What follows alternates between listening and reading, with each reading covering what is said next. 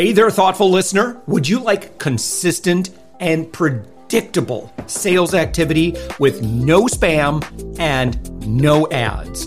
I'll teach you step by step how to do this, particularly if you're an agency owner, consultant, coach, or B2B service provider. What I teach has worked for me for more than 15 years and has helped me create more than $10 million in revenue. Just head to upmyinfluence.com and watch my free class on how to create endless high ticket sales appointments. You can even chat with me live and I'll see and reply to your messages. Also, don't forget, the thoughtful entrepreneur is always looking for guests. Go to upmyinfluence.com and click on podcast. We'd love to have you.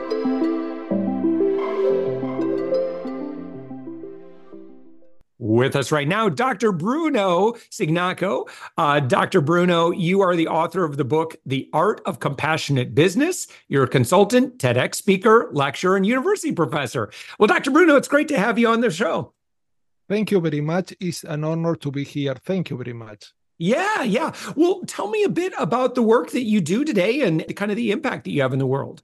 Thank you for the question. Yes, I'm a consultant, have been uh, delivering consultancy services for approximately 30 years. And over the last few years, we have been training companies and also advising companies on what we call compassionate business. My latest research, my latest book is on compassionate business, which implies not only focusing on the traditional aspect of business, for example, strategy, tactics, positioning, but also on what we call the relational aspect of business, how to build a strong, long-lasting relationship with different stakeholders, internal stakeholders such as employees and management, and external stakeholders such as customers, suppliers, community members. And what research uh, states is that when you have a strong, long-lasting relationship with these stakeholders, the key performance indicator, profitability, productivity, market share, and others tend to go up. Instead, when this relationship tend to be weak or tend to be based on what we call win-lose agreements, this means that the company wins and the customer loses. Well, in those cases, the productivity goes down. The work environment generally is full of fear, fear of losing the jobs, or, for example, fear of making mistakes and also it's a work environment that lacks what we call psychological safety. People feel unsafe, feel not at ease, feel that they cannot connect with one another. And these companies that do not prioritize this relationship tend to higher absenteeism, uh, higher turnover, higher stress levels, but also they have a lower customer service. Why? Because employees that are dissatisfied tend to bring about a worse service for customers. Yeah. All right. Well, I think that most folks who listen to this podcast, when asked, would you like to have uh, you know, would you like to run your uh, your business in a compassionate way? I hope would say yes. So, how might we know that we're running our company with compassion? Very good question. And the answer to this question is quite simple. In business, there are only two main aspects. Aspect that we call quantitative aspect of business means aspect that can be measured, that can be quantified. For example, profits can be quantified, market share can be quantified, mm-hmm. productivity can be quantified. But there are also other aspects that we call qualitative aspects of business that cannot be quantified. For example, empathy, support, camaraderie, loyalty, and others. And these qualitative aspects of business that cannot be measured precisely are as important as the quantitative aspects of business. So many companies only focus on what can be counted. And there is a famous saying that observes a, not only what can be counted counts, but also what cannot be counted also counts. So this means that there should be an equilibrium between what we call quantitative aspects of business that are related to this key performance indicator and qualitative aspect of business, what are these? Empathy, support, care, camaraderie, and others. But also, I want to observe something that is probably a very obvious conclusion that comes from my research that is that companies cannot thrive without stakeholders. This means that companies need stakeholders to thrive, need employees, they need customers to generate more sale, more profit, they need community members to support this company, they need suppliers, they need business partners. So the most intelligent approach is to build strong relationship with all these stakeholders so that they're on our side, not against us. We want them on our side because when we support these stakeholders, when we treat them with care, with empathy, with compassion, these stakeholders tend to act in a reciprocal way. They tend to support. For example, when you treat customers in the best way possible, they're not trying to uh, uh, deceive this customer, but on the contrary, you try to exceed customer need. You try to delight this customer. This customer feel not only that their needs have been met, but they feel supported by the company. And this customer is more likely to leave positive reviews online, to recommend your product to other customers. The opposite happens when the company adopt a win-lose approach. This means that they try to get all the profit at the expense of customers, deceiving this customer. This customer is likely to act in the opposite way. They try to oh, yeah. leave negative reviews, they try to push other customers away. So this means that the most important factor in business is not technology, it's not funds, but it's the human being. We have to preserve relationship in business because are the most important pillar for any business success. Without relationship, no company can succeed. With relationships that are strong but mutually beneficial means that all parties get their needs met, these relationships not only that strong, but also push the company towards success. So the most important conclusion from this research is that we have to nurture this relationship on a regular basis. And how we can nurture this? Very few tips being generous with these stakeholders, being grateful with these stakeholders, being supportive with these stakeholders need our support. And compassion is not only to understand others how they feel and how they think, but also support them, bring them with a specific assistance when they need.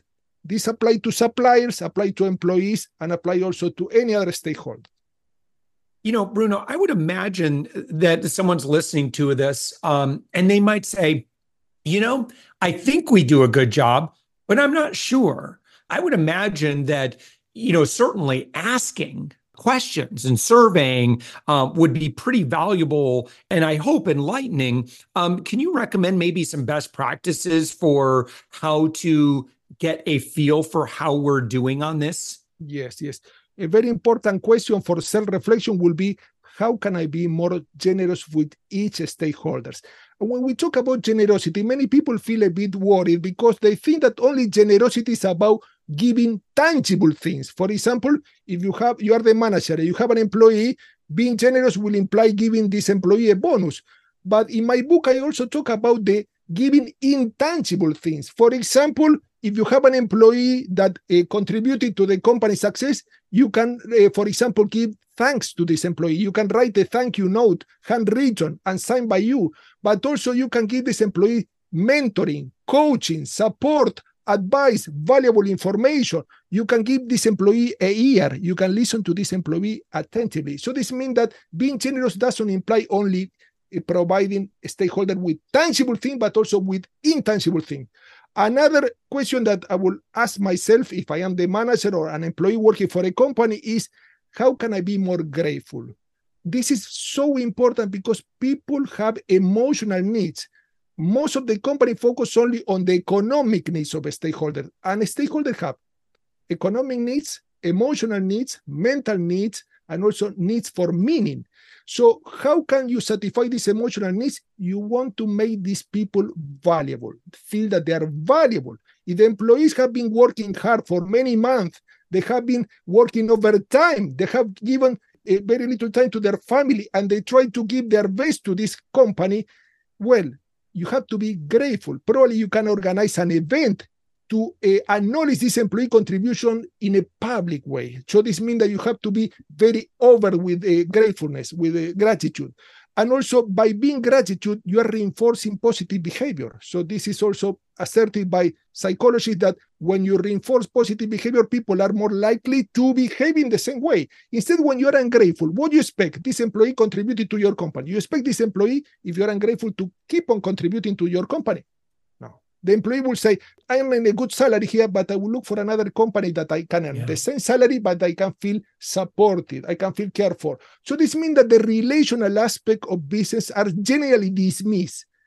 Some mm. companies take this to extreme. Why? Because they focus so much on profit that in some cases they look for profits by all means. This means deceiving customers or polluting the environment or looking for win-lose agreement with suppliers or exploiting employees. Well, these type of companies still exist. Maybe in 10 years' time, we, we don't have to talk about this topic, but now there are some companies, but I still see a new, a growing amount of uh, companies that have a different approach. They do not focus only on profits, which are important, but they focus on a model that we call the 3P model, or a triple bottom line approach that implies focusing on profits, economic indicators, focusing on people, people implies employees, managers, yeah. uh, customers, and others, but also focusing also on the planet, on the environment, caring for the, the world, living a better world for future generations. Yeah, yeah, all very, very critical you know my i guess let's say that there's work that needs to be done right so we've let's say that we've we've kind of asked around so we, we did some survey we did some asking around and and maybe it's not bruno maybe it's not common sense where we should be focusing our efforts to improve our culture within our organizations, right? Or with our customers. And someone's like, look, I, I know we got work to do, but I just don't know where to start. Very interesting question. The first question, for example, a manager or a business leader should ask when analyzing the work environment is Is there any fear in this workplace? Is there any fear in this workplace? Why is so important? Because according to research, fear bring about all negative outcomes. Fear bring about stress. When people fear fearful, fearful of anything. For example, fearful of making mistakes or losing their jobs or fearful of being creative or being non-traditional. This uh, work environment tend to be less productive. Fear bring about less productivity, bring about also less cooperation. Why? Because people don't want to share resources. So the most important question for a manager or a business leader will be to analyze if there is any type of fear. Fear of making mistake when there is no fear, we call this work environment that is a work environment with psychological safety. People feel mm-hmm. at ease. They don't feel tense. When you are not tense, mm-hmm. tend to be, you tend to be more creative. You tend to be more productive. You tend to be more connected to others. Instead, when you are fearful, you are focusing on the threat. So this is the most important point. And most companies try to make employees feel fearful. Why? Mm-hmm. Because they are commanding them in a very aggressive way. In some cases, they are micromanaging. Micromanaging implies that you don't trust them. And employees, when they are not being trusted, well, how they can behave? They behave like a in a very flimsy way. Why? Because they say, "Why am not trusted."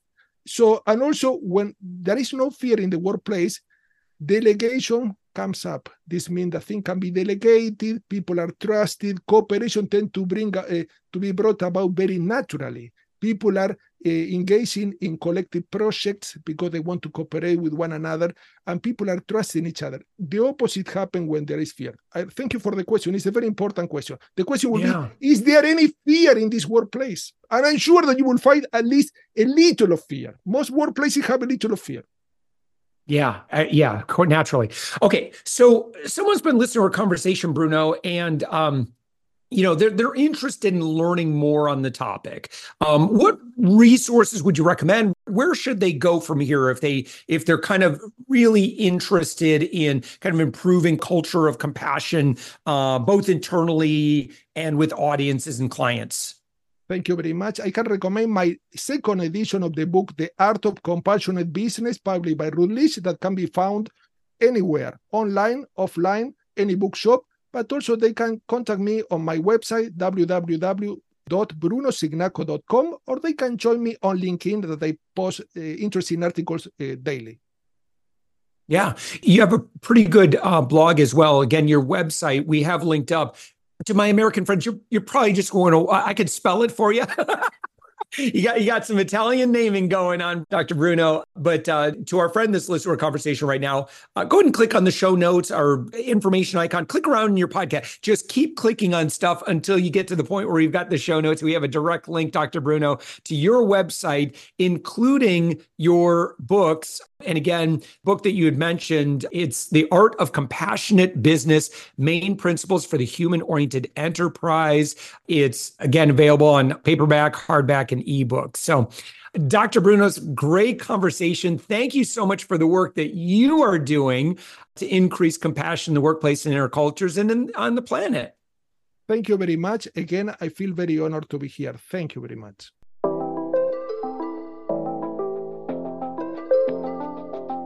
Thanks for listening to the Thoughtful Entrepreneur Show. If you are a thoughtful business owner or professional who would like to be on this daily program, please visit upmyinfluence.com slash guest. If you're a listener, I'd love to shout out your business to our whole audience for free. You can do that by leaving a review on Apple Podcasts or join our listener Facebook group. Just search for the Thoughtful Entrepreneur in Facebook. I'd love, even if you just stop by to say hi, I'd love to meet you. We believe that every person has a message that can positively impact the world. We love our community who listens and shares our program every day. Together, we are empowering one another as thoughtful entrepreneurs. Hit subscribe so that tomorrow morning, that's right, seven days a week. You are going to be inspired and motivated to succeed. I promise to bring positivity and inspiration to you for around 15 minutes each day. Thanks for listening, and thank you for being a part of the Thoughtful Entrepreneur Movement.